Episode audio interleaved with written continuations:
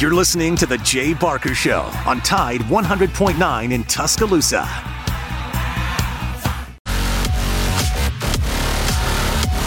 Welcome to the sauna. James Spann just said 110 to 112 degrees heat index. I don't even like walking outside. It's just oppressive. I don't remember it quite being this bad. Well, actually, I do a few times. But anyway, to tell you and to tell everyone how hot it is is just redundant. And uh, I'm sorry I even led with that because we all know it's hot. But anyway, it is Friday. It's the end of the SEC and media days. And um, you also got the British Open, which I have on my television right now. And I'm watching Harman, the lefty. He's minus 10. He leads the Open, the British Open, by five shots over Tommy Fleetwood. I'm assuming that you're there in your little den downstairs, your man cave, if you will. Lars, you're watching the Open right now, aren't you? Uh, I started watching the Open at about five o'clock this morning, and um, that's what I love, man. You just you wake up, you flip it on, and you got golf all day. Um, and uh, yeah, uh, it was it was a rough rough two days for uh, our man Justin Thomas. Uh, just uh, wasn't in the cards for him. He's going to be coming home, uh, not making the cut. A lot of big names are are not making the cut, but Rory, he's right there. Um, his swing. As, as perfect as it was last week at the Scottish Open, it's just been a tick off and his putting has been, I'd say, a little bit better than average, but he finished strong today uh, after a few just terrible shots on 18. He hit a beautiful uh, uh, approach on the on the par five. Uh, that was a really difficult kind of flop shot, flop shot from uh, deep, deep in the rough, and got it to within like six feet and then uh, hit hit the six footer. So he's he's minus one, and uh, I, I, still think you know, aside from the leader who is just playing out of his mind. I mean, I think right now he's uh, six strokes better or seven strokes better on average than the rest of the field. And that like that never happens in a in a in a in any sort of uh, PGA golf tournament, especially Not the British Open. Yeah. Uh, but uh, um, yeah, Brian Harman, uh, a southpaw, just uh, he's 36 years old from Savannah, Georgia. Um, of course, it's a Georgia guy. Went to the University of Georgia, and uh, he finished uh, six under today. And at 10 under, he's got a, as I'm seeing it, about a five shot lead over Tommy Fleetwood who is the course favorite uh, because he is from nearby and uh, the crowds are just going crazy for him. Jordan Spieth is playing really well. Uh, on the scoreboard I'm looking at, I may be a little bit behind, but uh, the score through 14, he's one under today, three minus three overall, and and that's what I mean. I think if if I think Harman, I mean just based on history, he's going to come back to the pack, most likely in round three when he's playing in the last group.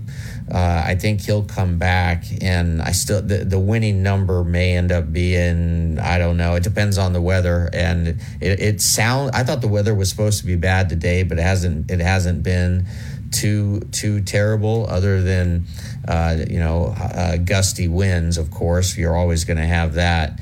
Uh, but it hasn't been, uh, you know, no rain conditions or anything like that. Um, but uh, but I do think Harman will come back to the field, and so then you look at sort of everybody who's grouped at, at minus five, minus four, minus three. So Rory, uh, our guy, he's he's he's within striking distance at at one under. Uh, especially considering he did not play his best golf in rounds one and two you know, he was just constantly scrambling. He didn't hit as many uh, fairways off the tee as he was hoping, but he just uh, was able to gut out, you know, two um, more than serviceable rounds, and he's he's still he's he's right there.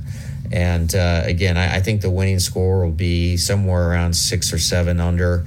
Um, but uh, we'll we'll see. It'll, make for a really uh, fun weekend. But uh, like I said, it's, it's too bad that uh, Justin Thomas just uh, he just couldn't get it going for whatever reason. And let's see, I see him. Where is JT? So McIlroy finished, yeah, one under. Boy, you really have to go way down. Scotty Scheffler, he's tied for 27th right now at, at even, number one player in the world. Um, keep going down. Rickie Fowler, he's at plus one through nine today. I think the cut's going to be plus two, so he, he's right right on the threshold of uh, not making the cut. Uh, just some notable names. Uh, DeChambeau, he's at plus two, so he's right on the cut line. Um, let's see. Let's get to the SEC uh, for a minute. Well, hold on. I, am just trying to find that, where right? is did Justin Thomas like finish at like the the bottom? He Justin finished Rose? at like 144. He did shoot even today, so he had a better round than yesterday. Okay. Well, yesterday was plus 11, wasn't he? Uh, let's see. Yeah, yeah, yes, he was even today. He was plus eleven yesterday. So uh, oh, yeah, Justin is. Uh, I'm sure he's on his private jet now, heading heading to uh, Florida as we speak. Um, but yeah, uh, we definitely need to uh, wrap up SEC media days. Uh, there's uh, what you know. Matt and I both have our, our, our takeaways. Uh, it's hard to really say that there's winners or losers, but in, in, my mind, there were a couple. There was one coach in particular who I thought uh, can be declared sort of the unofficial winner of SEC Media he Days. Won Media and, Days? Did they yes. give an award for that? Like uh, uh, unofficially, I, am giving out the award for that. Right, so we're gonna yeah. do that. Let's get our first break out here. Mick Gillespie okay. will join us at the bottom of the hour. Let's take our first break, and when we get back we will assess a week of SEC media in Nashville, Tennessee. There are a lot of things. Uh, a very low number of first team selections, preseason selections. They're playing Tuscaloosa. Uh, you don't see that very often, but they're all LSU, Georgia, and Alabama, except for a noted exception or two. Uh, when we get back, we'll dive into the SEC as uh, we're wrapping up a week on Big Noon Sports, presented by Haley Sansing, Union Home Mortgage. Reagan, owner of R&R Cigars, the Cigar Mansion in downtown Tuscaloosa, located at 2703 6th Street across from the Home 2 Suites. Come down to R&R and see why we're the ultimate cigar and bourbon experience. With over 165 bourbons and five private barrels, our selection of bourbon is unmatched. We have the best cocktails around and our cigar selection is legendary. Our lounge and service are world class. Come and experience the luxury of the mansion and see why it's a world-renowned cigar and spirits destination. Tide 100.9 Tuscaloosa weather. Partially sunny with a chance of a thunderstorm this afternoon. Storms are more likely tonight. They could be strong to severe. The high today 97, the low tonight 70. Not as hot tomorrow. The chance of a morning shower. Otherwise partially sunny. The high at 88. I'm James Spann on the ABC 3340 Weather Center on Tide 100.9. It's 92 degrees in Tuscaloosa. The best sports talk in Alabama. This is Big Noon Sports.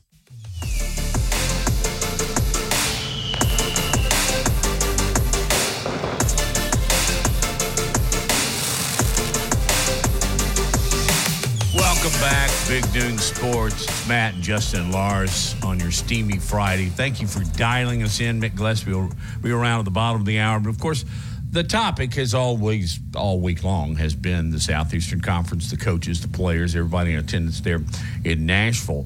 Um, we will have a few awards or opinions to pass out, but first, just to let you know, the SEC media voted Georgia the most likely, the preseason SEC champion. They, of course, would come out of the East. Alabama would come out of the West. That's the selection there. This is the first time any team other than Alabama has been selected by the media since 2015. Let that soak in. Is it the changing of the guard? I've got comment on that because I don't really think I'm totally sold on that.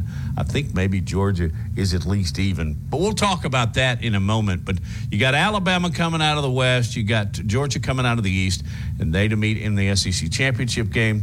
And the pundits, 181 of the 291 that cast their ballots, say that Georgia is going to repeat as the SEC champion. Do they go on and three-peat? Ah, that's a little further down the road. But um, all in all, I just kept thinking as I would sit on my couch and I would watch media days how much easier it is to do that as an old man as opposed to running from room to room to room to telephone over here trying to get a guest line that up it's a little easier to just sit there with your remote lars uh, yeah, yeah. Um, I think it's uh, important if you are, you know, covering games day in and day out to go to SEC media days, uh, not just to get a feel for the different storylines on the different teams, but also, uh, as mentioned, to just uh, you know, go and re-establish relationships with uh, team personnel, with sports information directors, and with your uh, fellow reporters. One thing that stuck out to me, or two things about the preseason media poll. In, in the West, I, it certainly sounded, based on the, the few people I talked to who are covering that, uh, who, are, who are in Nashville, I, I thought LSU was going to receive more first place votes than Alabama and uh, that was not the case. Alabama received 160, uh, 165 first place votes, and uh, LSU had 117. And then in the East, uh, Matt, how is this possible? Vanderbilt received eight first place votes. Eight. Uh, that, that tells you that no, that just you know, you know it yeah, it, it just tells you that some you know some people obviously aren't taking this seriously, and I get it. It doesn't mean anything. Um, the, the just then, then, don't vote. Yeah, you know, I know. I, it just I, it, I it, find it, it, it belittles the whole process, and it just uh, it it's just you know nonsense for somebody to to do that. But um, you know, you know should it be like the coaches poll and all of the uh, ballots should be named? Yeah, Seriously, I don't think it is. Yeah. Is it? No, yeah. no. I'm not uh, even sure there's a place on the ballot for your name. It's a secret. It's yeah, it's done. I mean, you know, it, it, it, again, it's nothing very important, um, but uh, certainly uh, that was uh, Vanderbilt was the outlier uh, in this media poll. Uh, they are picked to finish last in the East, but they get eight votes to win the division. Uh, and five of those eight, five also picked Vanderbilt to win the SEC. Now let's let's review here. Vanderbilt has not had a winning season since 2013, and they have never played in the SEC title game. Yet they got as many votes to win the conference as Tennessee did, and as many votes to win the league as Arkansas, Auburn, and Texas and Texas A&M combined. So clearly, there's there were eight media members that just uh, wanted to. Again, I, I don't know. I'm guessing that they're very young and don't take their job very seriously, but uh, it it really just makes a mockery of the whole thing. And um, if if uh, the SEC did know who this was, I doubt that they would be receiving a vote next year for one, and it, it may be even maybe even more severe because it's just, you know, it, it, it's just no good for for anyone. But it's disrespectful. Right. yeah, uh, you know, there was a group of them that all probably went to Vanderbilt. It was in Nashville. They thought it'd be funny. Maybe somebody walked in off the street and grabbed eight ballots and then filled them out.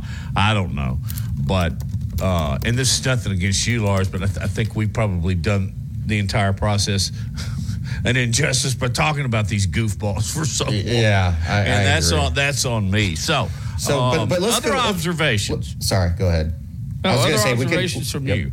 Well, uh, let, us just go through the players uh, who are first team All SEC. Uh, no surprise at quarterback, uh, Jayden Daniels Um, running backs are uh, the Judkins kid out of Ole Miss and, and Rocket Sanders out of Arkansas. I, I, and I think Rocket Sanders is a terrific player. Uh, wide receivers, uh, Malik Nabers, LSU, Ladd McConkey, Phil McConkey's son, uh, out of Georgia. Tight end, no shocker there, Brock Bowers. Uh, on the offensive line, you have J.C. Latham from Alabama, uh, Amarius Mims from Georgia, Tate Ratledge from Georgia, Will Campbell from LSU, and Sedrick Van Pran from Georgia. So Alabama only has one player on the preseason, according to the media, preseason first team uh, ballot here, first team uh, preseason. I, I, can't remember when there were so few on offense. Can you, Matt? Me either. I really can't. Of course, we've been used to Heisman Trophy winners back there. Um, you got Bryce. You had um, DeVonta a few years ago. I mean, and always Alabama has an offensive lineman. I don't. I couldn't tell you the last time they did not, but they've got a huge one in Latham. But um, no, I'd, be, I'd numbers, be willing to the bet. numbers for Alabama are low on defense too. I say only two, but usually they have three or four. Yeah, uh, and all of the players on the defense come from three teams: LSU, Georgia, and Alabama. I'll just run through them real quick. Uh, defensive lineman uh, Wingo from LSU, uh, Mykel Williams from Georgia, uh, Mason Smith, LSU, uh, and uh, kid Stackhouse from Georgia. And then at linebacker, Alabama's Dallas Turner, LSU's Harold Perkins, Georgia's Jamon Dumas Johnson. And then in the defensive backfield, you got Kool Aid from Alabama, uh, Malaki Starks from Georgia, Lassiter from Georgia, Javon Bullard from Georgia. So Georgia absolutely is dominant on defense with one, two, three, four, five, six players, wow. and uh, yeah, wow. six players on six players on defense, and one, two, three, four, five on offense. So eleven of the twenty-two players on first team All SEC are playing in Athens. You know, I got to so, do a quick recall here, but I'm not sure I remember Alabama ever having that many. I, I don't remember that either. I will say this: I, I I think at season's end, I will be shocked if Alabama only has one first team All Conference player on offense. I, I think they're going to have multiple. Um, but okay, so big picture takeaways, uh, and uh, I'll, I'll I'll start here and then we'll start with Alabama. Uh, I think J.C. Latham. I think J.C. Latham did a really good job at SEC Media Days, and it certainly felt like he has the pulse of the Alabama locker room.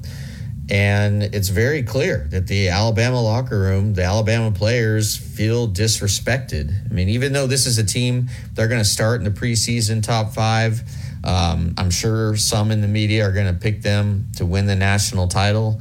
Uh, I think uh, uh, Kirk Herbstreit came out and uh, said that he really likes he really likes Alabama and he thinks uh, Alabama is a great shot to win the, uh, the to win the national title. But you know, and then J.C. Latham he he went he went all Joe Namath on us and he said, I know we're going to win it all. National championship, undefeated, Joe Moore Award. I want that also. And the Joe Moore Award, uh, for those who don't know, goes to the nation's top offensive lineman, uh, offensive uh, as a group, as a whole. Um, so uh, we'll we'll see how accurate that is, but I just I think that's true, and I also think that uh, as mentioned, the fact that Nick Saban didn't have a overall big pointed message uh, to the power brokers in college football about NIL or transfer portal. He didn't have a message that was not so subtly delivered to his team. shows me that he likes his team. He likes where they are. He likes the the concentration, the focus, the energy everything that he's all the reports he's getting back from summer conditioning he likes it and i think he really really likes uh, just where the team is at matt other observations from here are that in general it wasn't very interesting media days. I mean, Saban didn't go on a little rant. Uh, nobody had anything just outlandish to say. Um, nobody really even went to the NIL and transfer portal uh, very much.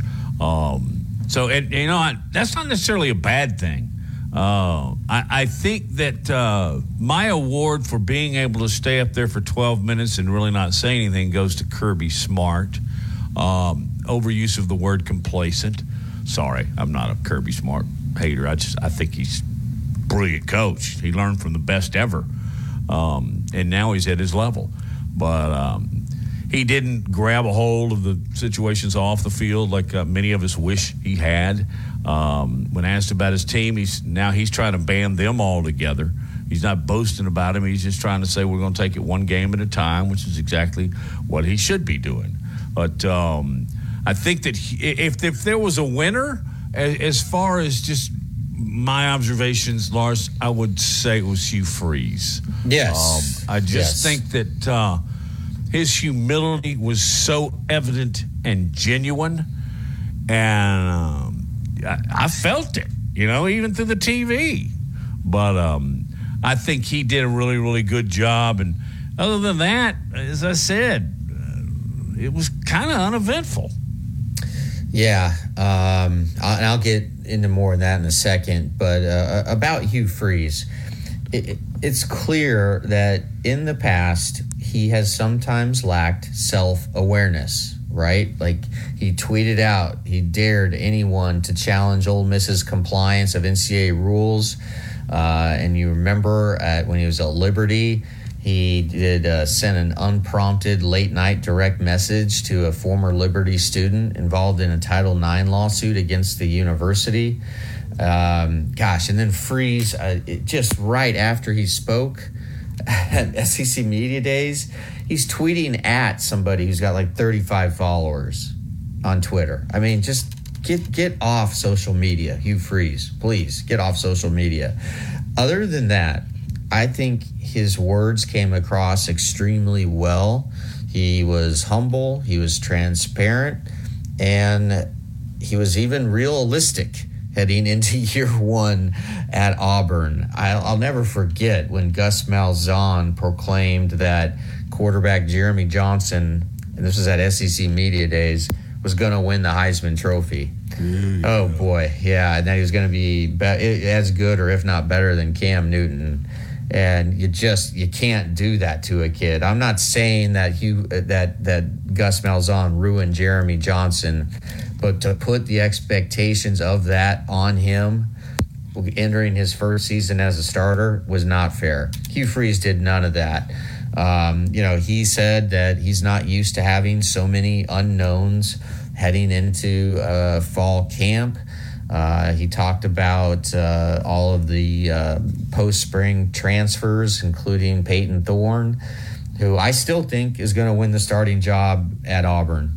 I, I, I, can't imagine him not doing that, but it seems like everyone we talk to, Matt, they're all saying Robbie Ashford. I'm sticking with Payton Thorne.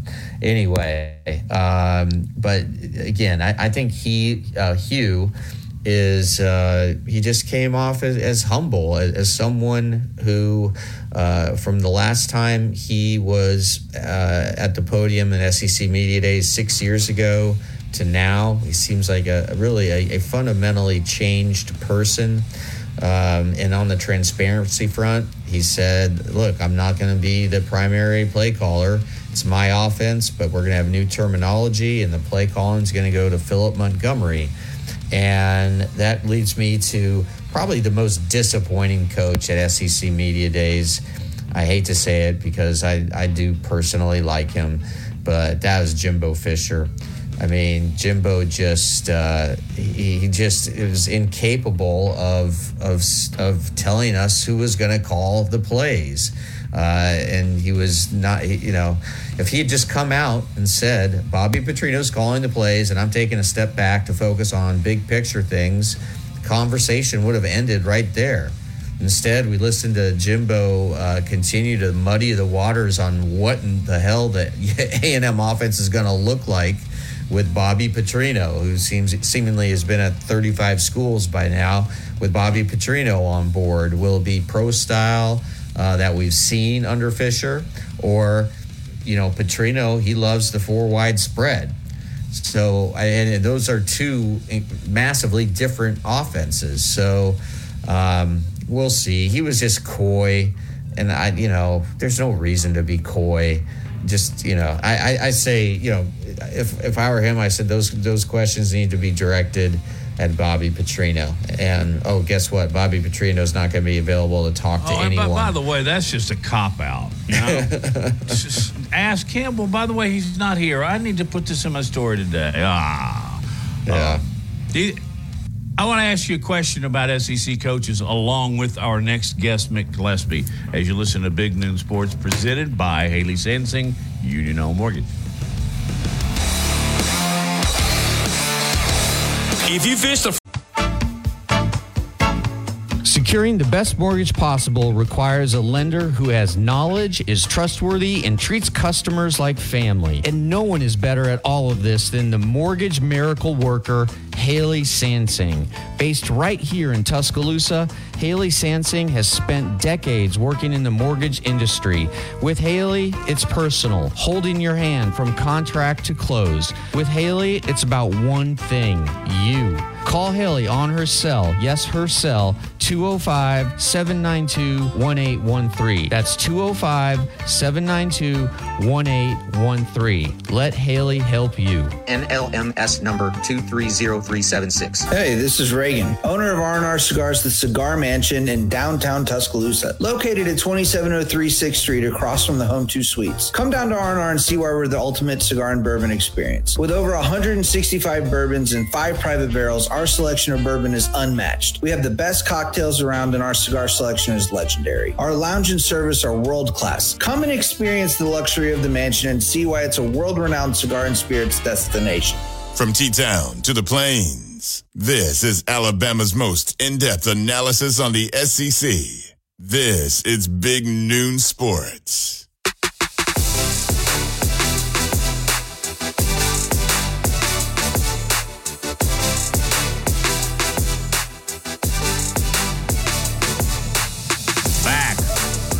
Big Noon Sports, Matt Flores, Justin, and we're joined now by the Mick Man, Mick Gillespie.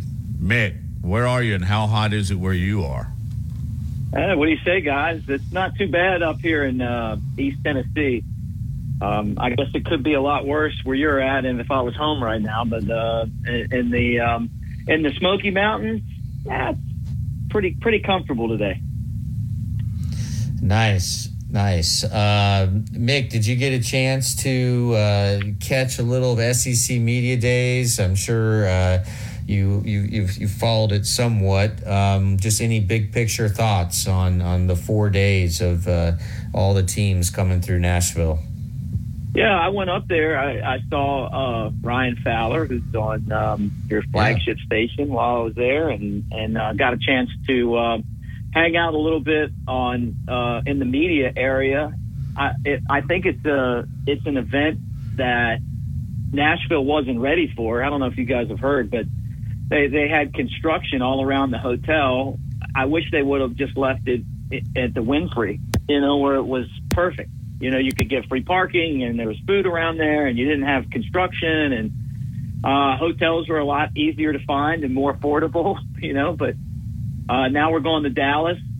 Um, I, I'll tell you my thoughts on it are if they don't have if the, if the head coaches aren't going to stop and do the local radio, then the local radio stations are wasting their time even covering it. You know, it used to be where you know the, the coaches would stop by and, and all the all the stations that represent these towns that the schools are in and cover these teams um, on a you know day to day basis deserve to be treated with a, a, lot more respect than what this thing's turned into. And, and it, you know, when your head coach only wants to do the SEC network and maybe one other big conglomerate, then um, I think that why even do it? You know, why why you could do? They could go to to um, you know Charlotte and do that. Um, so I hope that it doesn't go in that direction. But it, it, you know, with some of the schools, it kind of felt like that to me. um, and uh, and I didn't like that because it's it's all it's all what we do that fuels the love of this game. You know, all the all the talking about it and coverage and everything else that the, these schools get. I hope they don't forget that uh, that you know shows like this are really important. And I, and I honestly, I kind of felt like it was more about the SEC network than anything. Well, now on the other side of it, oh sorry, yeah, go ahead, guys. I mean, what do you? Oh, think? I just wanted to follow up real quick. Don't you think a true test of all this is going to be next year in Dallas when media?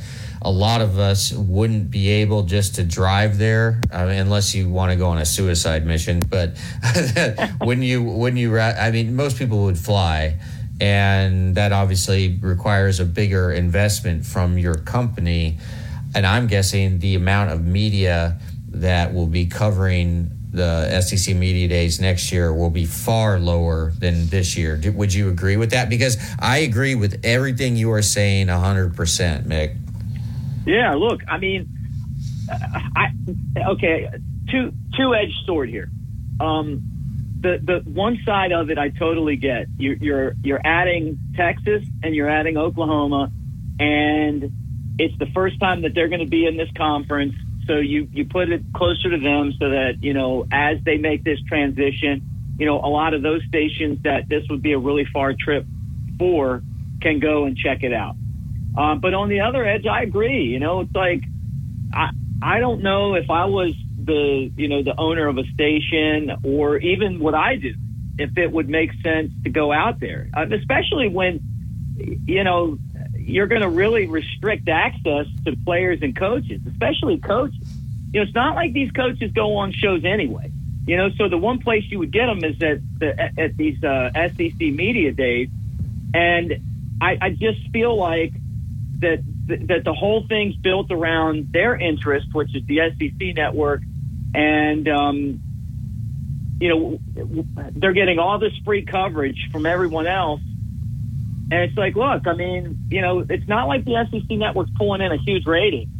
Um, they do okay, but you know what? Th- these other stations really matter, and and maybe it, it would be telling if if a lot of stations did just that, Lars, and said, you know what, I'm not doing this this year. You guys, you guys want to have it all the way out in Texas.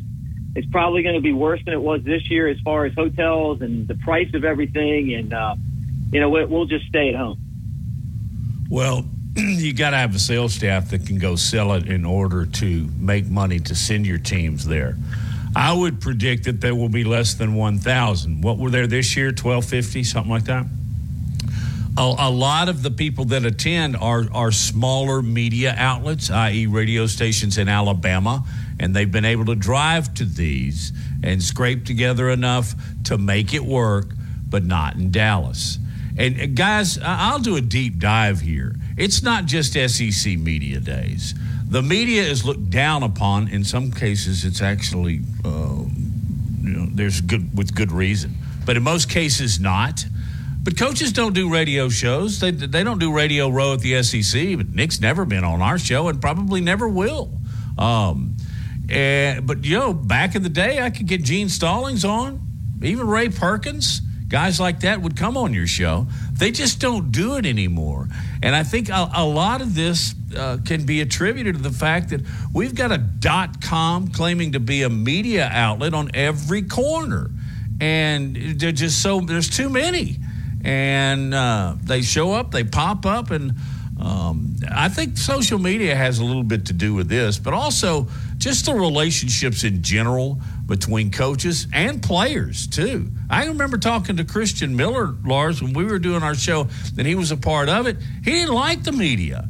And, I think this has been set forth from coaches to others, and then what they've experienced. Nobody seems to like the media anymore, much less respect them, Mick. Uh, I, I, I do think you're absolutely spot on with the SEC observation, but I think that uh, this lack of respect for some of the small, smaller media outlets is is worldwide. Well, at least It might be. Well, you know what we, we loved about Mike Leach is that Mike Leach never became a guy who was too big to do the local radio. You know, he always had time to talk. Um, uh, he wasn't too important. You know, he didn't take himself so seriously, and um, and and he had fun in these interviews. You know, like um, you, you didn't know what you were ever going to hear from him, and I think that's why uh, so many of us miss him and and and loved what he represented. You know, uh, I I totally disagree with him on playoff, but you know what? I love listening to his opinion. It's fun to debate it. Uh, I agree, though. You're right. There's a lot of outlets, and you know the tough part is being the the SID when you've got a you know you've got a coach or a player, and, and an outlet says to you, you know, we'd love to have the guy on, and you say five minutes, and then they keep the guy ten minutes, and he's got to go somewhere else and go somewhere else. But you know what? That's just part of the deal. Um, talking about head coaches, uh, you know, one of the conversations that I had with Ryan Fowler was about Coach Phillip Fulmer and how he came on my show when I was at the I was at Alabama. It was the the, the pregame show at WVUA Radio, and he's the only he's the only head coach that came on. He came on and did my show, and I, I went a little long, and um, he yelled at me, but I learned a lesson. And you know what? I appreciate him for coming on, and forget about all the you know the the the, the love hate that you know or hate hate that we have for when he was head coach and things that happened there at least he took the time to come on. And Ryan had a very similar story, you know, where he asked him a question that he didn't like, and you know, uh, but he came on a show, and and and I just I, I hate to see the you know all of these people putting all their time and effort to go up there, and you know, and it's like they, they struggle to find gas. Shouldn't be that way. Mick, what did you think of uh, what Nick Saban really didn't have to say. You know, no no direct messages to anyone about uh, NIL. Uh, didn't have any underlying message to his team, or at least so it appeared. Uh, it was really of, of, all the 16 talks that he has given at uh, SEC Media Days, I would say that this one was uh, by far the the blandest, uh, most vanilla of them all which of course was by design, right? And but what what yeah. was the what was the meaning behind that design? I don't know. I mean, I guess he really didn't have much to say. I mean, uh, I, is it that? Yeah. I I, w- I know. I mean, like it was kind of like you said, it was pretty boring. Um, I liked what he said about Tommy Rees. I got the most out of that. Yeah. Um, I, I really I, look. No offense to anyone else. I don't care what kind of cake he eats. I I, I don't I want to hear about football. I, I want to hear about the team. I want to know about coordinators, and um, and I would have loved to have heard his opinion on um, NIL. Uh, I think that um, honestly, I think that the, some of the stuff that Shannon Terry has said about college football needing to get a grip on the whole NIL thing before it's too late is really important. And it's something that I heard Lane Kiffin talk about on one of his interviews and um, if if they don't, I don't know that the result's going to be what's best for college football. You know, so him not talking about that, I mean, I he, he's always kind of been one of the big voices when it comes to trying to prevent the game from going the wrong direction. But uh, that's obviously not where his head was this time. Mick Gillespie, you gonna hang with us till one o'clock? Can you do that, please? Yeah, let's do it. Good. All right. Uh, Mick Gillespie is with us. Our segments concerning Alabama football and Alabama sports are being brought to you by Laura Lee Thompson, the Bama broker, Advantage Realty Group. Back with more Mick in a moment. Hold up. You're using. Securing the best mortgage possible requires a lender who has knowledge, is trustworthy, and treats customers like family. And no one is better at all of this than the mortgage miracle worker Haley Sansing. Based right here in Tuscaloosa, Haley Sansing has spent decades working in the mortgage industry. With Haley, it's personal, holding your hand from contract to close. With Haley, it's about one thing you. Call Haley on her cell, yes, her cell, 205 792 1813. That's 205 792 1813. Let Haley help you. NLMS number 230376. Tide 100.9 Tuscaloosa weather. Partially sunny with a chance of a thunderstorm this afternoon. Storms are more likely tonight. They could be strong to severe. The high today 97, the low tonight 70. Not as hot tomorrow. The chance of a morning shower. Otherwise partially sunny. The high at 88. I'm James Spann on the ABC 3340 Weather Center on Tide 100.9. It's 93 degrees in Tuscaloosa. From T-Town to the Plains, this is Alabama's most in-depth analysis on the SEC. This is Big Noon Sports.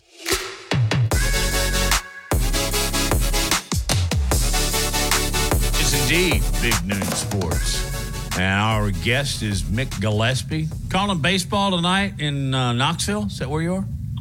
Yeah, that's exactly what I'm doing. Um, good deal. Love baseball. We'll talk a little bit about that in a minute. But um, first, eh, this is the most important question, and I, I didn't ask you initially, and that's my bad.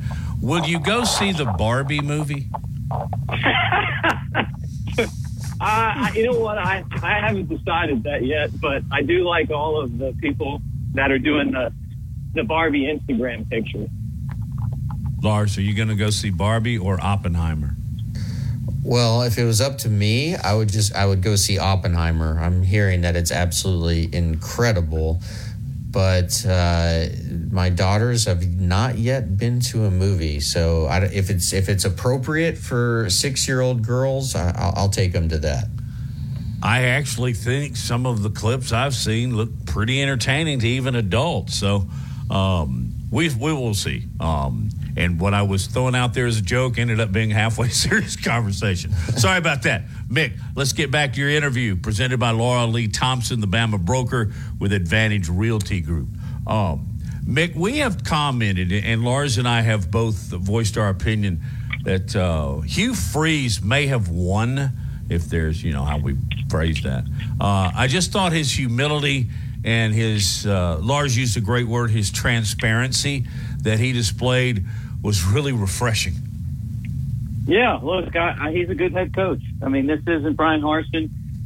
It's going out and, and recruiting two and three star players and thinking he's going to compete in the SEC.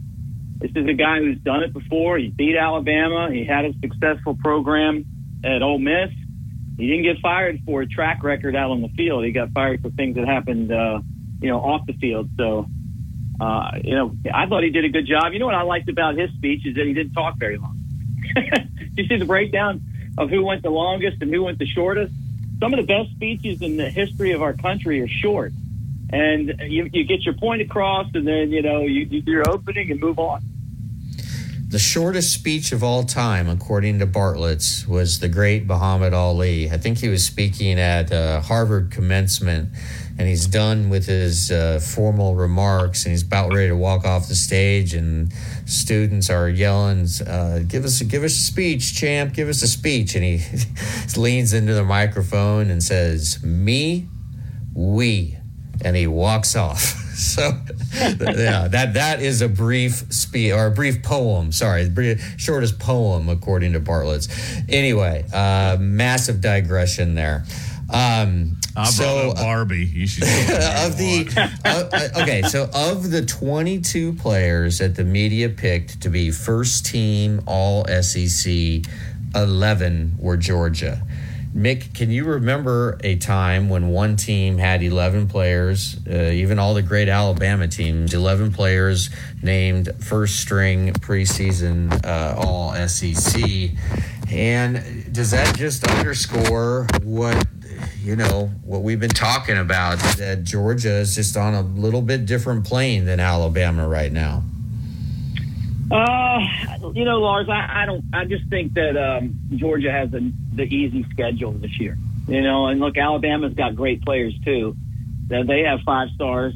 Uh, you know, last year the reason that Alabama didn't, didn't get to play Georgia, which I think they would have won the football game, and I said that on you know Bama Insider last year, and Georgia caught a break that Alabama didn't play. Um, they've only beaten Alabama once in a long time. So it's not like they're dominating anyone, and the two, two teams go head to head for players, and it's not like Georgia dominates there. Where Georgia dominates is that they're playing a weak schedule, and Alabama's playing a really difficult schedule. And that's just the way that the schedule breaks down. After this year, it's not going to be that way anymore. And, and Alabama's had some years like that too in the past, where they where they've played some easy schedules. It just hasn't been uh, recently, but um, I, I just don't think that Georgia's pulled that far ahead of Alabama. Uh, and I'm sorry to say that to Georgia fans, but Alabama was one of the four best teams in the country last year. I agree with Nick Saban saying that. I said it last year. They lost two games on the last play. I know they had a lot of close games too, but um, when you look at the teams that were there, Alabama would have been favored against all of them but Georgia. So I just don't think that that Georgia's that far ahead of Alabama. With that said, they're going to be in the college football playoff. Uh, they only have a chance on that schedule to lose one game, in my opinion, and that's Tennessee, and they're not going to lose that one. So th- they're going to be undefeated going into the uh, SEC championship game. Um, and Alabama might not be there. I mean, they, they've got a tough schedule. There's a lot of games that they could possibly lose. But if you flip schedules, Alabama would be the team that was undefeated, and Georgia would be the team we weren't sure about. I agree with you. Uh, these people that suddenly want to not just pass, they just want to throw the torch to Athens, Georgia. I, I think you're doing this way too fast. Uh, Nick Saban's recruiting hasn't gone down. Uh, the one thing that Nick Saban is not really in his control has to deal with that I think a lot of coaches don't, and, and Kirby Smart isn't dealing with it at all because his entire staff is coming back. Coach Saban's got to he's got to juggle in every offseason and find yeah. new coaches and and, and and he's got to find coaches that can recruit.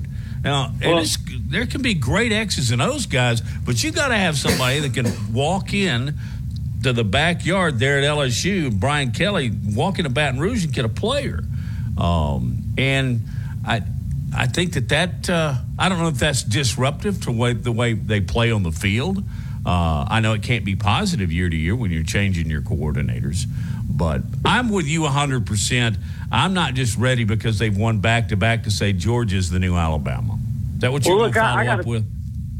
Well, I want to say this. I mean, you, you bring up a point, and this is a criticism of Nick Saban, and I, I don't do this often uh, because my aunt used to live in Aliceville, and I criticized him for leaving Tua in too long, and she told me you never criticize Nick Saban. So, so I, am going to say this, and, and, and I'm, I'm just going to tell you, in my opinion, you have to have balance in life. You can't work all the time and not take care of your family and not be at home, and that's how it used to be. And you know, a lot of these good coaches are going to places like Clemson and Georgia where they have a little bit more balance with that and sticking around instead of being somewhere where you work and work and work and work and you're and you're burnt out by the end of the year.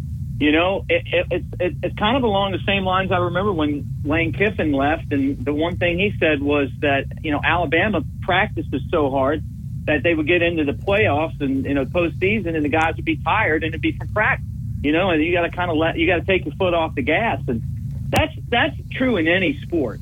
You know, where like towards the end of the season, you're going to be tired, and you got to manage that. Um, the Alabama, the the situation with the assistant coaches leaving, and some of that is because they're so good and they're moving on to get head coaching jobs. Uh, but some of it's that they that they hold hours like no other program. They work harder than anyone else and um, and and I'm sure those guys look at it and go, you know what? I go to Clemson, and I'm not. I don't have to sleep at the facility, but if I'm at Alabama, you know, um, I do. You know, so that and I, and I and look, the guy's at the end of his career. I don't know how long he's going to stay. I hope he stays a long time. I don't know that he's really going to change that, but he's always been great at making adjustments. And if it meant to keep some of these great coaches and recruiters a little bit longer, and have more stability in that department in the program, I think that it would be really beneficial. Just my opinion. You know, I, I should have known this statistic earlier, but uh, at age 71, Nick Saban is now the oldest coach in the history of the SEC. Um, is that surprise? Did, did, you know that statistic? And and no. is that is that surprising to you? I mean, look from afar, and uh, even though I've written a book on on Bear Bryant. Boy, when he retired, he sure as heck looked a lot older than 71.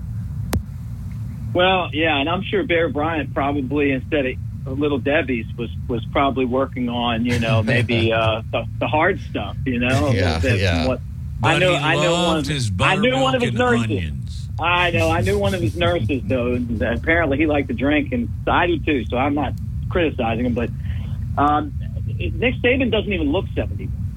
I mean, like, Yeah. you know, Yes, he, looked, he looked really good. He looked really good. Yeah, I don't get the feel. Uh, All of that. like, Age is one of those things where we all kind of age differently. You know, like um, I was like when I was 21, I got carded until I was like 25. I still do. I just, I, but I when I Lars was still 14, I looked carded. 10. Yeah, Lars, you know what I mean. I, I went to school with uh, JP Shadrick, who's the, one of the broadcasters with the Jaguars. He's younger than me by probably five years, and he looks like he's like 40. You know, like 40 years. He, he honestly looks 15 to 20 years older than he really is. I, you know, and that's just the way life is for him. Um, and so, I mean, like that's. I used to bet people they couldn't get his age and win. Why is it like that? I don't know. That's the way it is. Do y'all think Nick Saban uses Botox? no, not, I don't I think don't- that. I- I don't think I so don't either. Think that. I just think Uh, he's it's an odd topic. and- Uh, he, I think he does colors his everything by hair. the book. Yeah. he might. yeah, well, that's nothing wrong with that.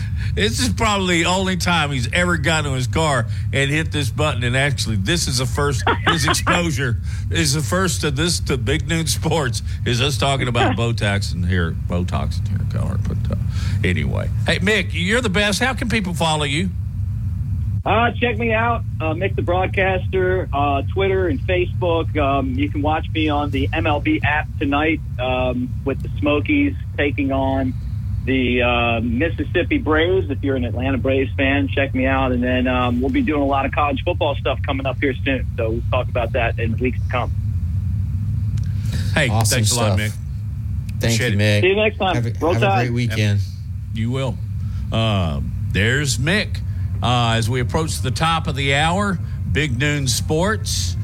This interview was sponsored by Laura Lee Thompson, the Bama broker with Advantage Realty Group. Next hour, let's mow them down. Let's line up the phone calls, whether or not you're going to go see Barbie or whether or not Nick. No, we're not doing that. We will take serious calls and fun calls. The other side of this break, please load up phones 205 342 9904. It's 1 o'clock on Big Noon Sports.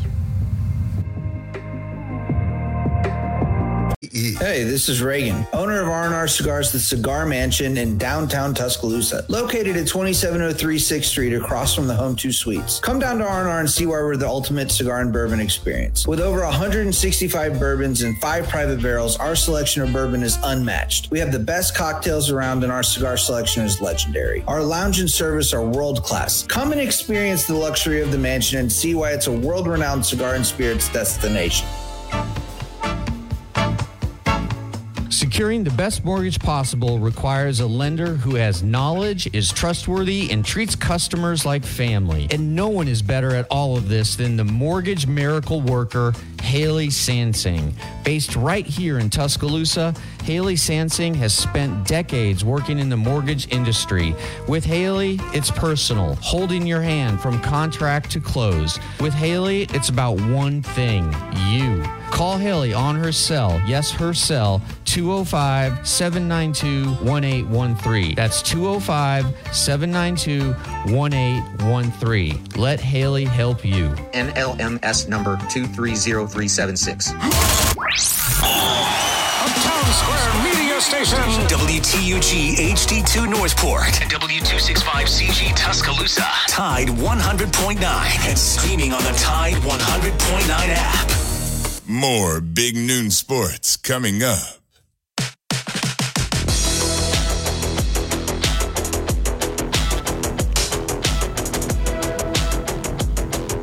Big Noon Sports being presented by Haley Sansing, Union Home Mortgage. Thank you, Haley. Hope you have a great weekend. Hope all of you have a great weekend. Opening up the phones to discuss SEC media. We can go into the open as well. And it, I'll even take take questions on whether or not you're going to go see Barbie or Oppenheimer. Oppenheimer. Uh, our number is 205 342 9904. On, uh, on back to the SEC here, Lars. Um, I want to go back to what we were discussing with Mick. If 1,200 is an accurate number of media that attended in Nashville, what do you think it'll be in Dallas? Mm, maybe 750, 800. I don't know. It, it just depends because you're going to get every single outlet in the state of Texas uh, that will be there. Um, and uh, I, I just don't know if, say, uh, Tennessee up, up in Nashville, like how many how many reporters are, are is uh, you know or, or, sorry, Knoxville. Uh, how many porters is what is it? The Knoxville Sun uh, gonna send News or Sentinel. or so, I'm sorry, news, yeah, I should know that. Jeez. Um, yeah, I, I so I, I think it's going to be greatly diminished. I really do because uh, when it was in Birmingham, it's a centralized location. When it was in Atlanta, it was a centralized location. Uh, and Nashville, a centralized location. Dallas is not. And um, I personally uh, have never made the drive to Dallas from from Birmingham. I know that uh, some people have, and it's not overly taxing, I guess. No, it, but, it, it, no, it isn't. but um, yeah, I, and I, and I think outlets will realize that there, there's just not a ton of value in, in sending more than one or two pe- one person really, um, and especially if you are a smaller outlet. However, we but the SEC who, who the SEC considers legitimate media for uh, this for the SEC media days it's it's far different uh, interpretation than what you and I would have, right? Essentially, anybody who applies gets a credential.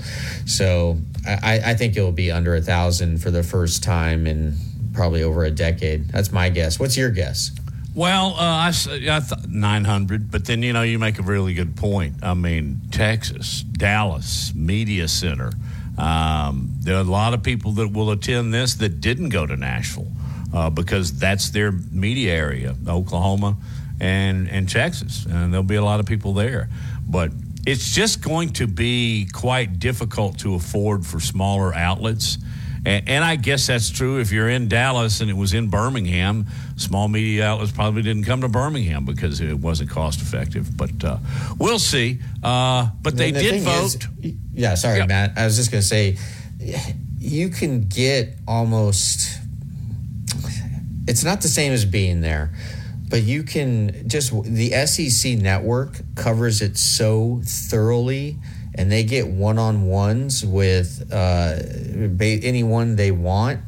And uh, their reporters there are really good. The interviews are really good uh, and it's almost like you, you don't need to go. Uh, you know, Jay and I, when we were doing the show together in year one, um, it was over in Atlanta, I believe, and uh, and, and or may even been here in Hoover. I, I, I don't remember, but I remember Jay and I having a long talk about is it worth for us to to go out there for four days, and uh, we ultimately decided it, it wasn't because it's just uh, it's a circus.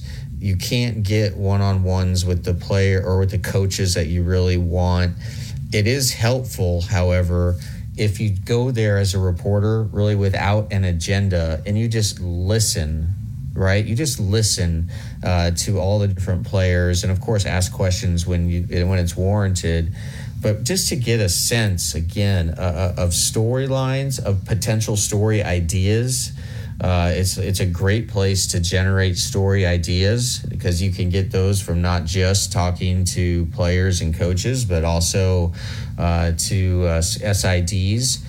I, I don't think enough reporters, frankly, talk to SIDs and have real conversations with them and, and ask them, hey, Not has- like the old days. Yeah, who I mean, has that, the that most- was your key, remember? yeah, who, who? Yeah, absolutely. And I still do that, you know, because uh, hey, even if it's the backup uh, or third string uh, left tackle, if he's got an interesting backstory, like you know, he he was a firefighter and saved a kid's life or something, you know, who knows? I'm just throwing that out there. Um, those stories are are the ones that the SIDs know about, but really no one else does. And so it's good to have good working relationships with SIDs, sports information directors, and also because they ultimately are the gatekeepers uh, for whether or not you can, you know, get in and, and have one on ones with different players and coaches. So, again, I think it's it's really good for relationship building. It's good for story idea generation but it's not good to uh, not good for trying to be different trying to be creative and trying to have a different story coming out of there than everyone else. So I, i've just I, i'm not a big i'm not a fan of the big you know group press conferences because you just the more reporters there are there, I think the less you're going to learn. I've always uh, I've been I've been fortunate where I'm writing for outlets that you know have enough readers that I can get one on ones and and have real conversations instead of interviews. I want the the time that I have with whoever I'm talking to to feel like a conversation, and that means you have to give a little bit of yourself and maybe reveal like a, a, vulnerability or something that you've been through that relates to this person's life and then that just gets them you know it gets the person that you're talking to sort of calm down and they view you not as a reporter but another human being. And just uh, the best interviews become just uh, talks between two human beings not a subject and a questioner just a talk. And that's impossible to achieve at the sec media days they did vote, though, and 181 of the ballots turned in of the 291 had Georgia winning it all. And it's the first selection other than Alabama since 2015. And uh, I'm not sure I agree with it. I think I might have gone with Alabama. Call me a homer if that's what you want to. I know. Homer, Homer, Homer, uh, Homer. Homer. pick? Homer. Homer. Georgia. Homer Jones. Remember him? God, what a great movie. You would have you would have gone Georgia? Yeah. You know, two-time, two-time, two-time defending national champion, a quarterback who's very skilled, uh, at least very He hasn't highly played tout- as much as, It- uh, he's as highly Buchner. touted. Buchner's you- highly would- touted. I mean, would you take? would you? Hey, whoa, whoa, whoa, whoa! You're telling me you take Buchner over Carson Beck? I, where did you hear that? Well, hey, no, I said he I- had I- more experience. I, I'm just. I'm just Listen asking. to- Who- listen who to me, you- Homer. Uh, okay, I'm, I'm not the Homer here. Who would you take right now? Just because I pick Alabama makes me a homer? No, no ho- who would you take right now, Beck or Tyler Buchner? Beck. But All right. that doesn't mean.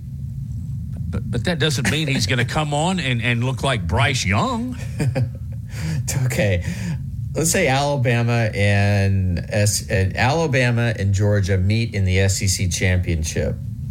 Just based on and and there have been no injuries.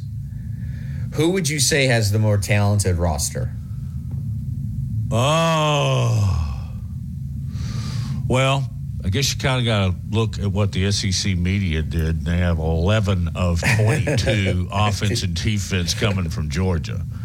So uh, I would probably have to say that Georgia has more talent.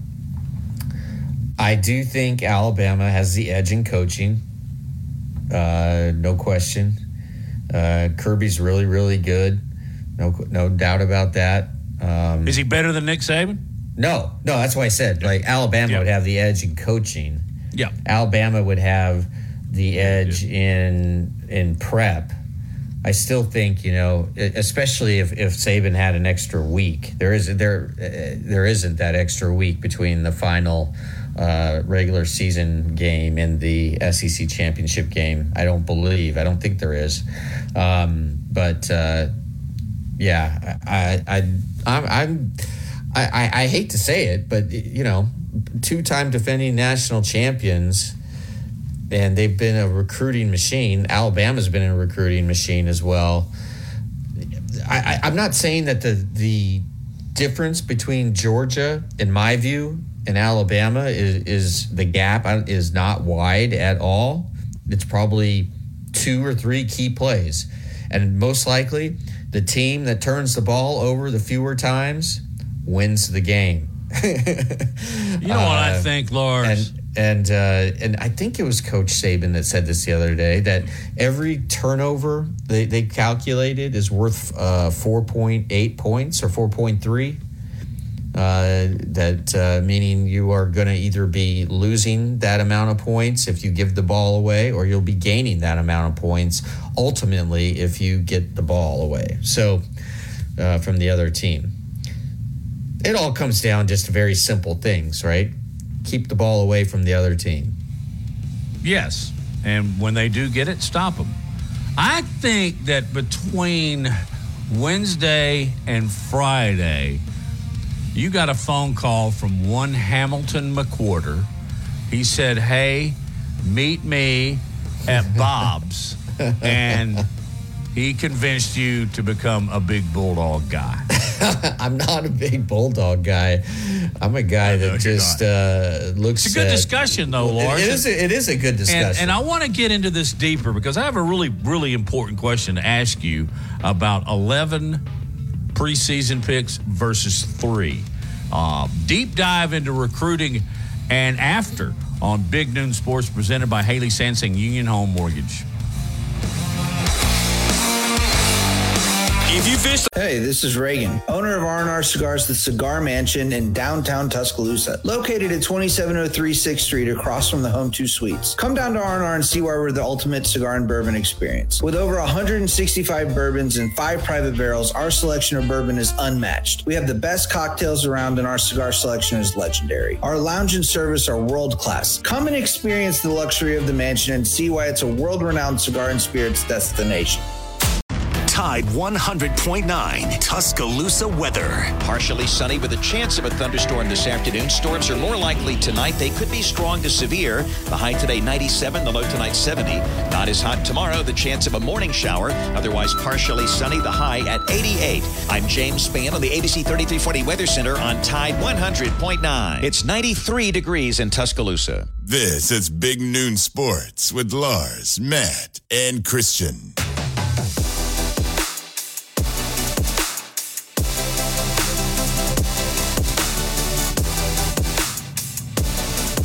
Christian? you heard that too, huh?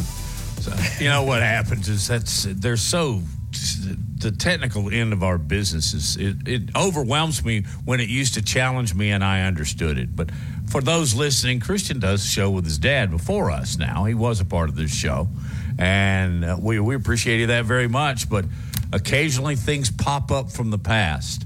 I remember if I could do a quick.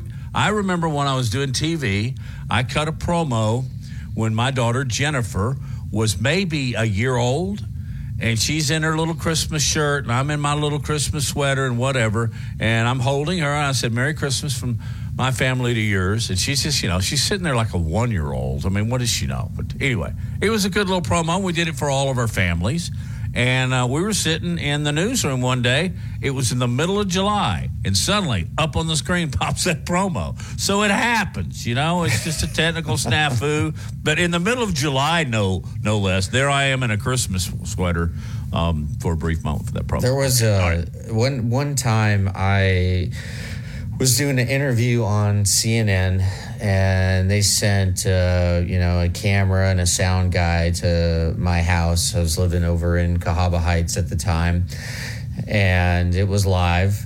And I didn't realize this, but it's also live on CNN International. And this is when I had my dog Frenchie, who you loved very much. Uh, rest Good in dog. peace, Frenchie.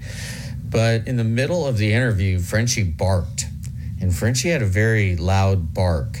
And one of my friends, uh, Sarah Ford, she is a producer for NBC, and she just happened to be in the airport in Shanghai watching the interview, Uh-oh. and she heard the bark. So I was I joked about Frenchie. She literally can bark around the world. Ah, very good. Ta-da, dun, dun.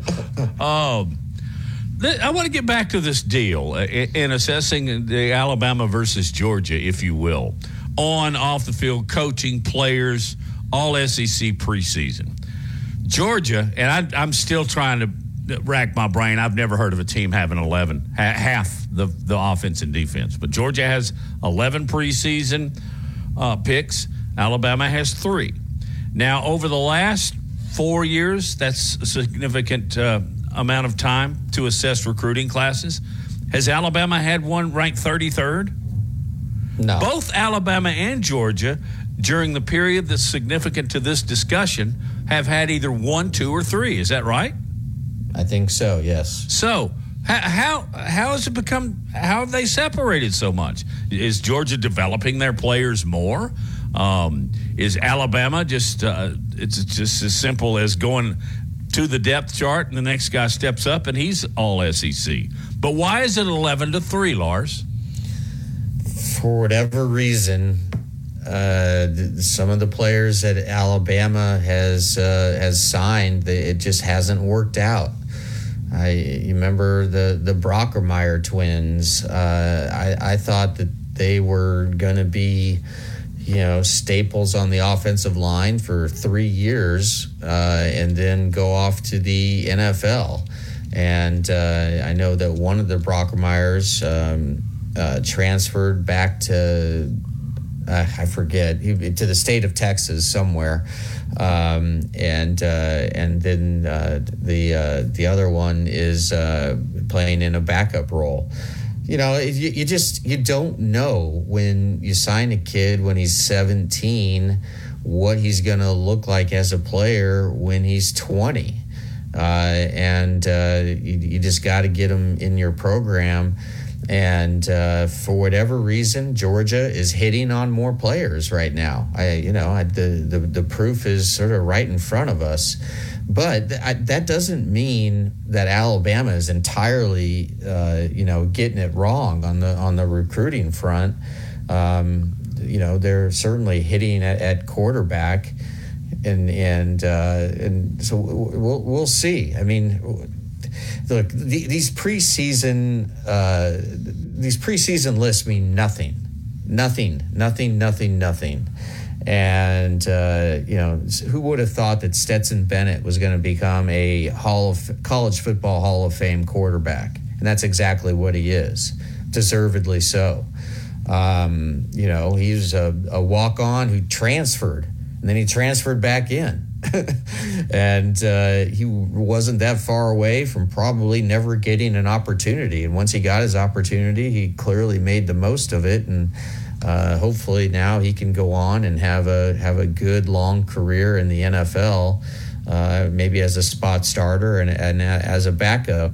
But um, it just shows you it's you don't always know what you're getting and there's so many things that uh, that affect you when you're 18 you're away from home the first time uh, you, you realize that the academic load is much harder than it is in uh, high school um, you know you may not know that many people um, I remember when I first got to college, uh, I went about eight, nine hours away from, from home to a small school in Minnesota called St. Olaf, and and I was so homesick for two weeks. I did. I wanted to go back so bad, but uh, then suddenly one day it felt like I was home in Minnesota.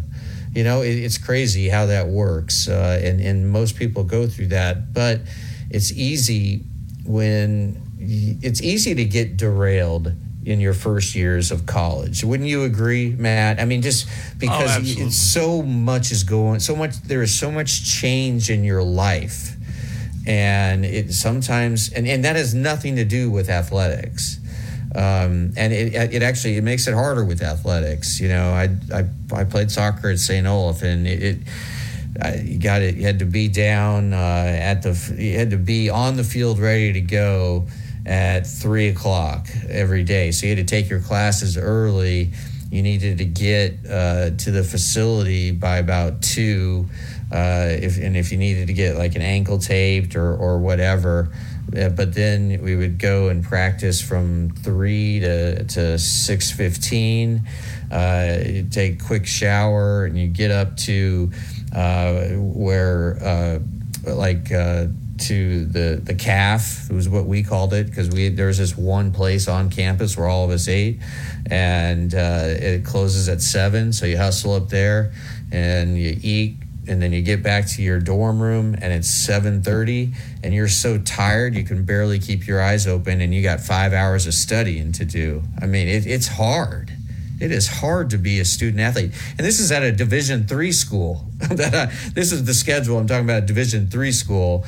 Uh, it is nothing compared to what these these these kids are going through now and I've had a front row seat uh, for many of uh, the Alabama players uh, just who, who have uh, gone through my classes. And as I've mentioned many times, every single, basically every single one of them has been not just an outstanding student, but a but a class leader. And uh, but but the, the the larger point I'm trying to make is there's so many variables that go into whether or not you are going to be successful at the school you originally go to and a, a, great majority of those variables have nothing to do with your ability to perform between the lines. It has to do with so much other uh, uh other stuff that's going on in your life as an 18 year old and a 19 year old uh, I mean, wouldn't you agree with that? What, what do you remember when you went to college uh, just uh, how overwhelmed you were, or maybe you weren't. Um, just, oh, uh, was, just, just what, what, what, what, what, was it like? what was it like for you? A student athlete, and um, it was difficult. Um, I had a, a hard time uh, limiting my social experience. well, that's the other thing because yeah, it, it, it, when you're 18 and you're away from home for the first time, what do you do? You freaking go nuts yeah, and some counselor. God, I wish I could find this guy. I'll say a quick story. When we were doing our pre-registration and we went to the University of Alabama, and they kind of have this orientation, and in the process of that, it's several months before you actually go and live in Tuscaloosa. But they have what's called uh, placement testing. Is that what they did? Uh, anyway, uh, well, all my friends just took it and said that, well, I'm already enrolled. Who cares? Well, Matt tries hard. Matt's a son of a rocket scientist, so he's trying hard on this test. Well, I, I, did very well. Next thing I knew, I had calculus at 8 o'clock in the morning, four days a week. Oh. I was taking economics 101. Oh. I was taking all these upper level courses when I probably should have, uh, you know, been taking a couple of easy ones. And I didn't do well. And that eight o'clock calculus class was just anyway. Yes, I'll never forget my, my the with. first semester of my freshman year. I was just like you. I was so gung ho. I'm like, I am just. I'm going to be the I'm best. I'm going to be student. Mr. Student. I'm going to be the best student ever. And I took a 7:05 a.m. Uh, American government class, and and and political science is, is my thing. And uh, and and uh, Matt. I love the professor, uh, and I found the material pretty easy. Um, but I, I, put it this way: at the second half of the semester, I barely made it there. I, I still ended up somehow getting an A in the class, but wow. it, it, wow. I never. He he just I, you know what the professor he didn't. Uh, he didn't factor in attendance. Uh, he should have. I mean, it was a small class. All my classes were small. It's a small school, maybe like 20 students, but I just I, I couldn't do it. You know, because my friends were, you know, they, they didn't have athletics. Uh, I was the only one of my group that, you know, was playing uh, a, a, sport. And um, man, I just died. I just died that first semester. Oh. I, you, you really, that's another thing that they should teach you in high school is time management and and what you need. And I, I just think i wish there was more sort of college preparatory classes not just on the academic material but on life skills and what you're about to step into because i had no idea I don't think a lot of us do. Some people are just prepared naturally. So, anyway, back to how we got into this. Back to what I wanted to say about Alabama, the Georgia thing is the one thing, and I just mentioned it The one thing that I, I find different is that Georgia's not having to go out and get coaches every year. Alabama is. I think that consistency, or in Alabama's case, the lack thereof, may be a reason why they have three preseason All SEC selections and Georgia has 11. But that's a good point. That's a good point. I mean, we've been saying for years is there a time is there a time in the future where this is finally going to catch up with Nick Saban? Having this, yeah, and I'm not constant, saying it has, but it yeah, I, worth, I'm, I'm not either because if, again, if you, if you go back and really examine last season, Alabama is just a couple of plays away from you know being in the SEC championship game, and then really just sort of walking into the SEC or walking into the college football playoffs. And I, I think we most of us can agree that if Alabama had played TCU, Alabama would have beat them by you know three touchdowns. I don't know if it had been as bad, but it, it would have been uh, no contest. I think Alabama is this right? They would have been favored in every uh, over every team in the uh, college football playoffs if it was on a neutral field. That sounds like that sounds like back in the day with Paul Bryant. Yeah, that's a good topic as well. Meanwhile, in New York, I have seen the worst football field ever. I don't know if y'all have seen it or not. I'll describe it to you, and we'll talk about that the other side of this break with Big Noon Sports presented by Haley Sansing, Union Home Mortgage. This should get your sis. Securing the best mortgage possible requires a lender who has knowledge, is trustworthy, and treats customers like family. And no one is better at all of this than the mortgage miracle worker, Haley Sansing. Based right here in Tuscaloosa, Haley Sansing has spent decades working in the mortgage industry. With Haley, it's personal, holding your hand from contract to close. With Haley, it's about one thing you. Call Haley on her cell, yes, her cell, 205 792 1813. That's 205 792 1813. Let Haley help you. NLMS number 230376. This is the Big Noon Sports Network.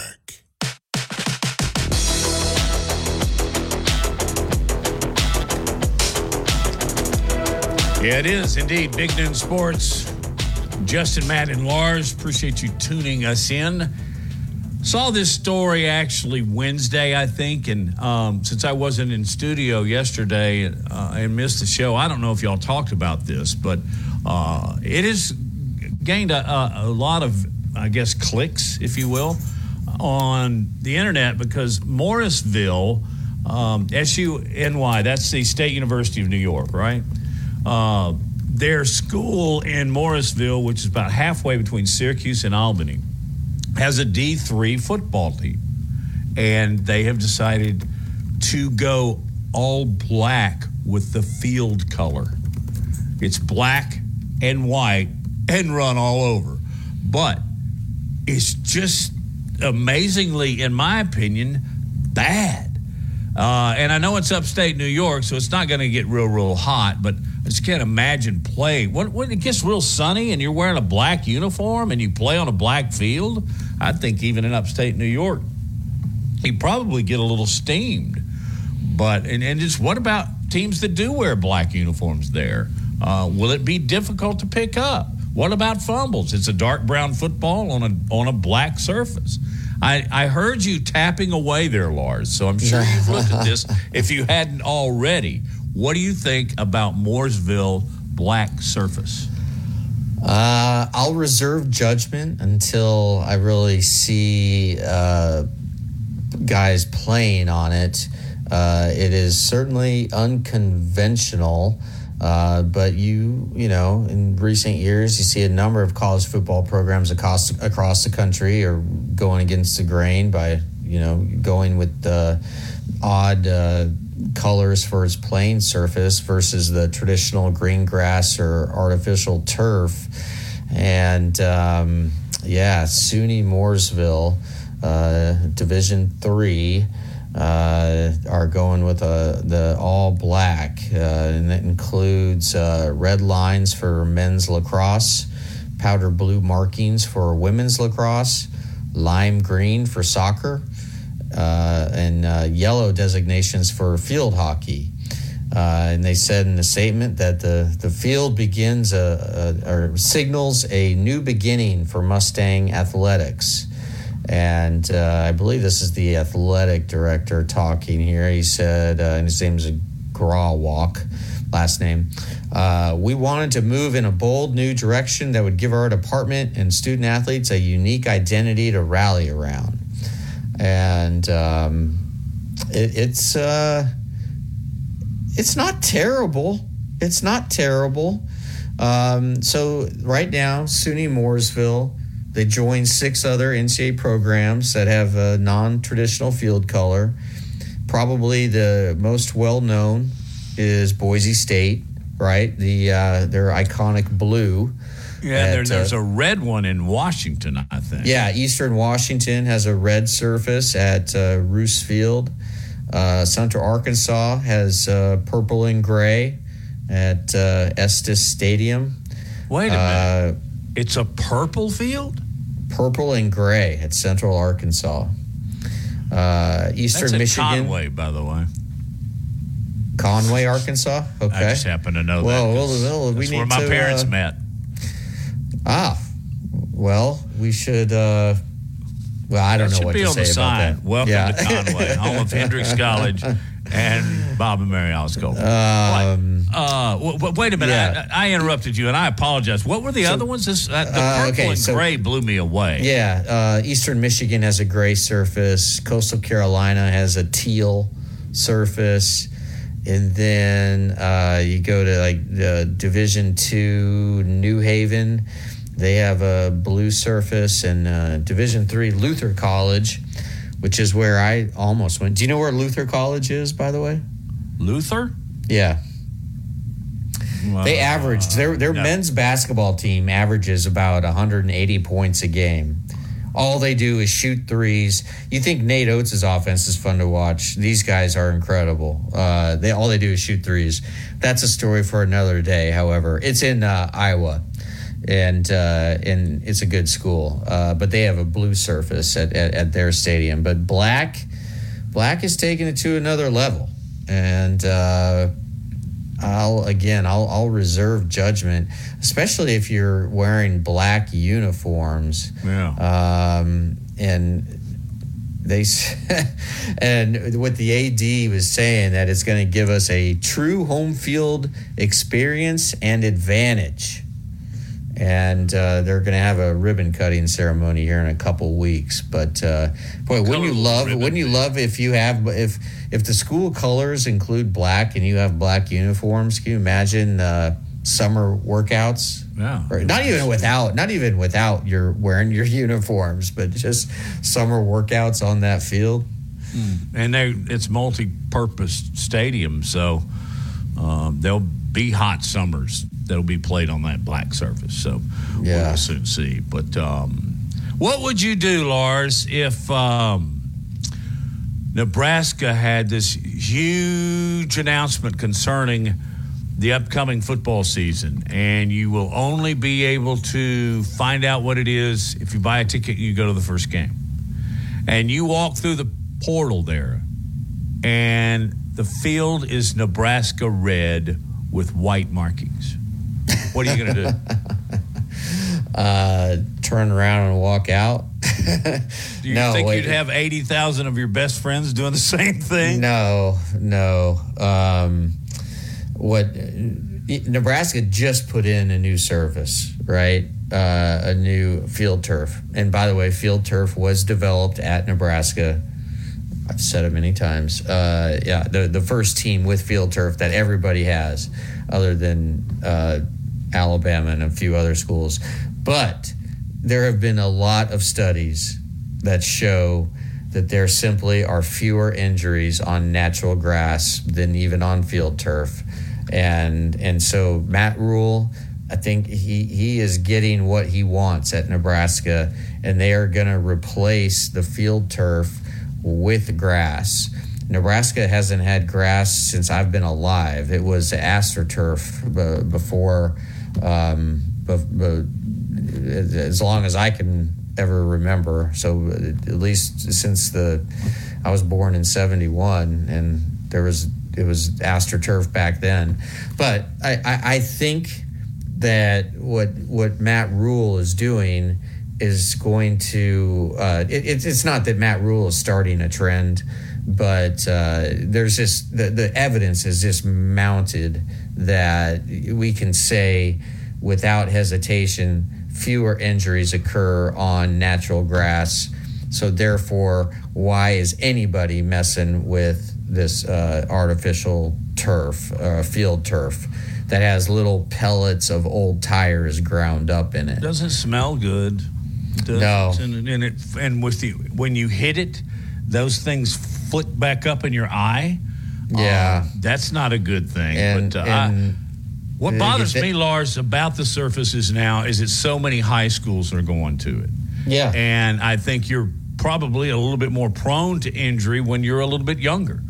Yes. Um, but uh, in many cases, that's because they can either afford it or they can't afford not to because uh, the upkeep of regular grass from year to year to year to month to month, month week to week is is very high. You put this stuff in and you're pretty much done. Do you think gone, so. you think within a decade, uh, every major university and every NFL team will be playing on grass? Oh wow, it's a good question. Um, no, think- there'll, there'll be a couple be. that there'll be a couple that probably hold out. Um, but I uh, I think that's the area that you're you're headed. Um, Well, yeah, play and on, plus- and play plus on when you- God's when you- green grass. When you have grass, you know, if if you're playing a faster team, if you know that the guys coming into your building are faster, what do you do? You don't cut the grass. Yeah. you, you play in long grass because that mitigates speed a little bit, a little bit. Um, so, and I, I know both teams have to play in the long grass, but I, it, it- it hurts the team that is actually faster uh, more than than the other. Um, you see that a lot.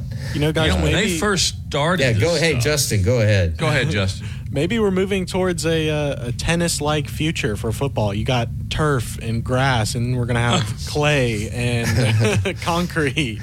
What if you just played in dirt like you did when you were a kid?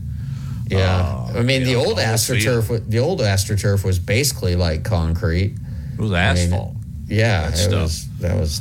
But it was fast, man. I remember when Tennessee, who used to have that unbelievable track program, and then the track guys like Willie Gault would also play football uh, at turf. Willie Gault was like a bullet, um, but it was just it looked like painted, felt like painted asphalt, um, and it didn't last as long, I think, in the South as maybe as it did other places.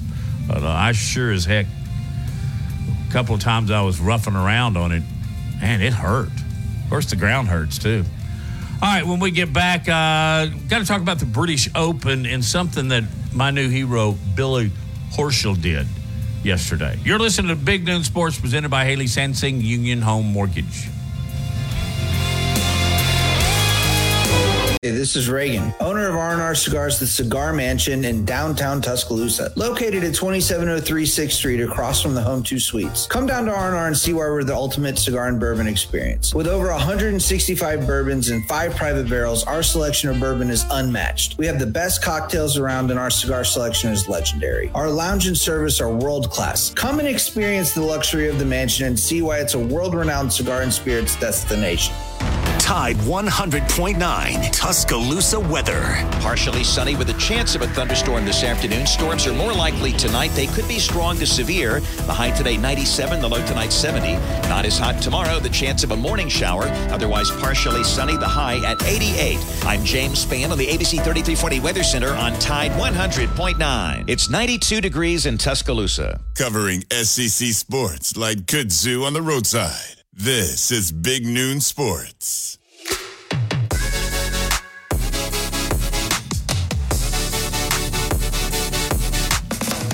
Hey, wrapping up the show, wrapping up the hour, wrapping up the week, in fact. Hope everybody has a wonderful, wonderful weekend, in fact. And uh, please remember how hot it is for your plants, but more importantly, like your pets and the elderly. Check on everybody, okay? let's play nice. Let's be nice. Billy Horschel playing yesterday at the Open, and I believe it was on 17. And here comes one of those idiot protesters for JSO, Just Stop Oil. Uh, these people protested Wimbledon, the Ashes, a couple of other large events in Britain uh, in the past couple of days to just, you know, past couple of weeks. You know, they want attention, and here I am giving it to them. But Horschel was going to have none of it, and he went over there and helped escort this young woman off of the golf course.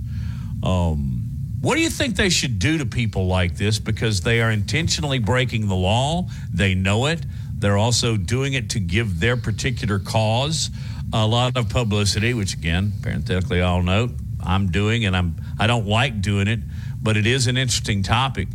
Should there be, um, uh, uh if you are representing a cause, uh, can you put somebody in jail for a longer period of time than somebody that just tried to streak? Uh, I mean, I, I do think they should be arrested and booked and then have to be uh, bailed out and then face a judge uh, for trespassing. And, uh, you know, there could be uh, other charges as well.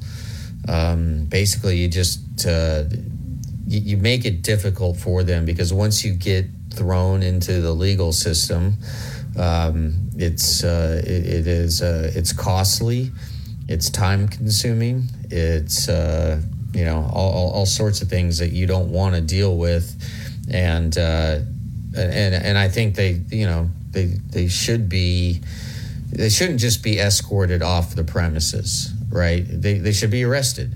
Absolutely, and, they should. And, this uh, woman actually threw some type of orange substance on the putting green. Now, yeah. there, I think you could go even deeper and do, you know, some kind of destruction of property. But it did lead me to think, Lars, uh, it's very difficult to police a golf tournament. I mean, you're just outside the rope. You want to make a mess of something, you could do it pretty easily. I'm certainly not encouraging anyone, but you, you yeah. see what I mean? At yeah. least on a basketball court or maybe like a football field, you'd have to jump over something in order to do it. But I just yeah, and if you if think, you did golf would be easy to disrupt. Now that I think about it, like if you had a, a pretty big group of people working with you, uh, you could probably get away pretty easily. You know, you, you just slide back into the crowd uh, before security can run you down because if if you're a young person, uh, ninety uh, percent of those marshals aren't going to catch you. it's going to require you're right. Uh, They're volunteers, like but, I would be. But um, I, I, did want to hit one more note about the British Open that we have not talked about today. And uh, it, it, we, we did mention Justin Thomas, and this has to do with Justin Thomas. So uh, this week in in uh, in England, uh, Justin's roommate has been Zach Johnson. Now, this is important because guess who the captain of the Ryder Cup team is for the United States uh, that will play against uh, Europe in Italy later this summer? That is one Zach Johnson. And he is the one that uh, decides on the six captain choices to be on the Ryder Cup team. All right, so this brings us to Justin Thompson. Uh, he was hoping to make Zach, jo- Zach Johnson's job easy this week with a good performance at the British Open. Uh, but you know what? Justin, again, opening round plus 11, uh, shot even par uh, today. And he's already announced that he's playing uh, in next week's uh, next week's tournament. I think it's in Minnesota um, because he needs to he needs to get things righted. But here's here are the facts about JT, and I and my, and my son Lincoln, by the way, loves Justin Thompson, and he's like, oh, Justin Thompson's over the hill. I'm like, Lincoln, Justin Tom or Justin Thomas, excuse me. Gosh, I can't believe I said that. Justin Thomas, he's like, Justin Thomas is over the hill. I'm like, no, no, no, no, no. He's struggling. We all struggle at times in golf and in life, and he's struggling in golf. Um, but he's missed the cut in uh, for the third time in the majors. And Zach Johnson was asked about JT yesterday, and he said he's concerned. He's concerned about uh, JT, who not that long ago was a number one player in the world, and uh, and and the Ryder Cup is coming up. It's uh, like I said, it's going to be played just outside of Rome, September 29 to October 1, and um, and but this this you know the struggles have been ongoing for Justin Thomas. Uh, he posted an 11 over 81 in the second round at the U.S. Open last month at Los Angeles Country Club. He missed the cut there. His 36 hole total was uh, 14 over.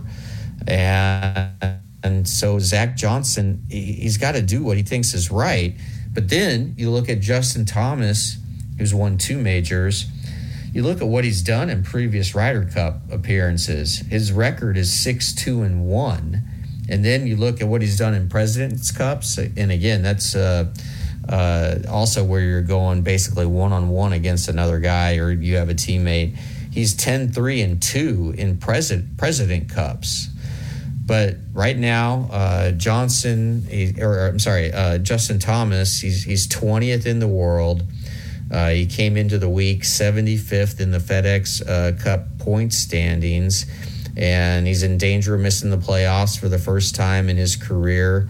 He's 13th in Ryder Cup points, and it's the top six that get the automatic qualifier, and then it's the other six that is up to Zach uh, Zach Johnson.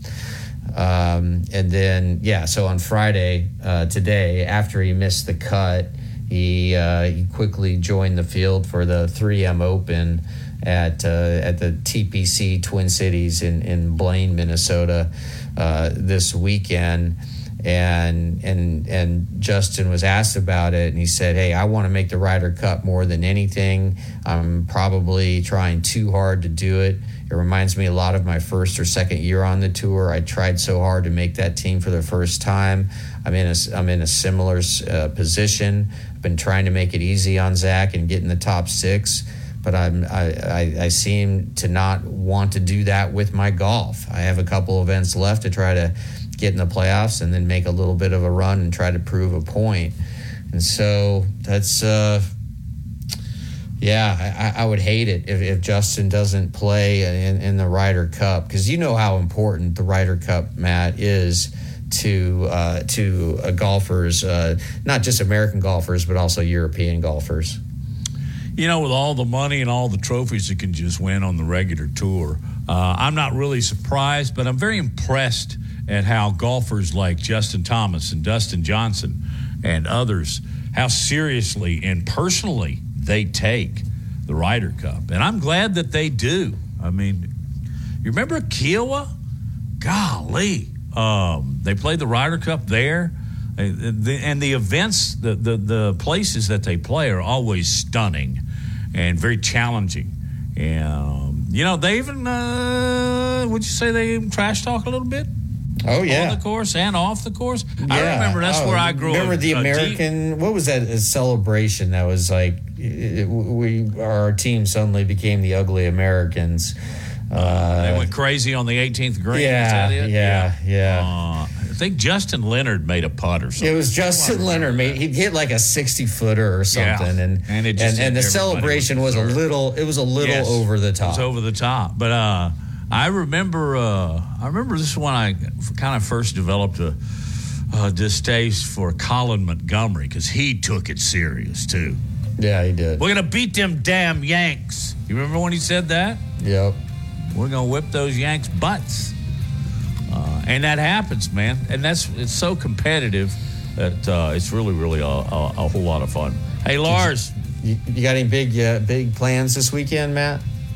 I need to get my oil changed. All right. Uh, I don't really know how I can top no, that one. I want to go. Uh, I haven't seen my grandkids in a while. They've been on vacation, so that's always special. What about you? Uh, no, just gonna uh, take it easy and. Uh, You want to come with me and watch them change my oil? Yeah, yeah. I mean, right now that's the top of the list, man. that's that's the best offer I got. You can find something better to do than watch them change my oil. All right. Hey, uh, want to thank Laura Lee Thompson, new sponsor to the show, and then also our sponsor, uh, our title sponsor, I would call it, and that's uh, Haley Sensing Union Home Mortgage, and also Reagan, R&R Cigars. Yeah, Reagan with R&R Cigars is uh, with us, uh, and uh, hopefully during the college football season, we're gonna have Reagan in and uh, make some picks, and uh, we'll have we'll have some fun uh, going against him. And and uh, I was just in uh, in R&R yesterday, and it's a great place. It's a great place. Uh, it's it's fun to just to hang out. They got uh, televisions, really comfortable couches. It's it's uh, it, it, is uh, unique, and uh, it's always one of my go-to stops in Tuscaloosa. It's a great selection of bourbons too. It's just golly, that's uh, that's one of my guilty pleasures. Hey, we got to wrap this up. Y'all have a great weekend. Lars and I will be back Monday at noon with Big Noon Sport. Be safe, everybody. If you fished a Friday night